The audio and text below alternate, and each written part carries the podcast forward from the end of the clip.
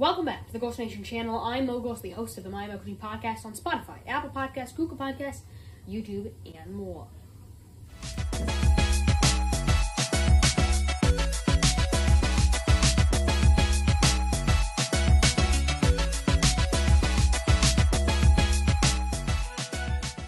Senate Democrats have proposed ridding the Senate of the filibuster in its entirety.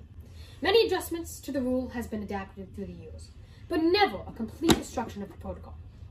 But now, senators like Chuck Schumer, Senate Democrat Whip uh, Dick Durbin, Amy Klobuchar, and many more are ready to eliminate the rule.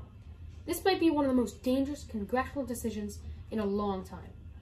Eliminating the filibuster would give Senate Democrats full control over the United States federal government, and the American Rescue Plan was an emblem of this issue. Currently, the president and the executive branch is under Democratic control in the legislative branch. Both the House of Representatives and the Senate is under Democratic control as well. And rumors have speculated that the Supreme Court may have a critical change in the coming months. So the federal government is essentially under complete Democratic control. The only way that the minority in the country can have a voice in Congress is through the filibuster.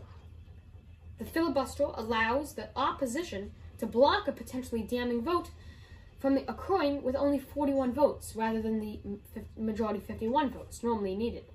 Thus, the filibuster has been used as a fundamental protection to the minority caucus in Congress. And now, the sliver of power that the right has in the government is being threatened by the Democrats.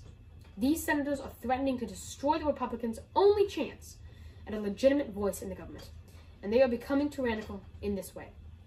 It would be a blemish on American democracy itself if we were to eliminate the filibuster, and I strongly oppose these dangerous moves by Senate Democrats.